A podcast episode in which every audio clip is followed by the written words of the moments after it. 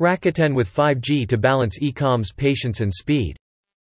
This perspective was shared from the Edge Forum editors team at T-Renaissance Inc., www.t-renaissance.com, upon a recent business news from, Rakuten. E-commerce competition is becoming increasingly fierce everywhere worldwide. It has been a trend for large e-commerce platforms to become operators in the past few years.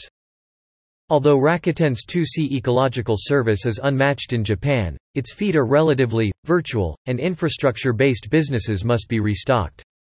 For instance, Amazon has a cross-border Prime membership system, but Rakuten does not have a global e-commerce network like Amazon.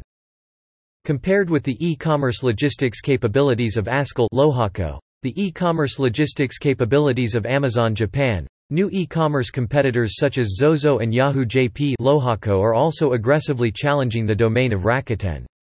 Rakuten's water testing of telecom operators' infrastructure business can be predicted according to our analysis team. The innovation of Japan's large-scale local e-commerce platform like Rakuten today may also be similar to NTT Docomo, Japan's largest operator in 2000, leading the global 3G service wave in the next 10 years. A new benchmark for the evolution of big e-commerce business and integration with operator services. Reference from TRL webpage. TRL Retail. TRL Telecom.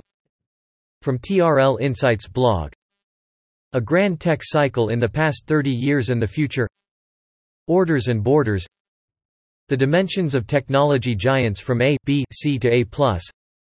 If you would like to discover more about the business news from, Rakuten, please visit TRL Edge Forum for the source link and more helpful references shared from TRL editors team.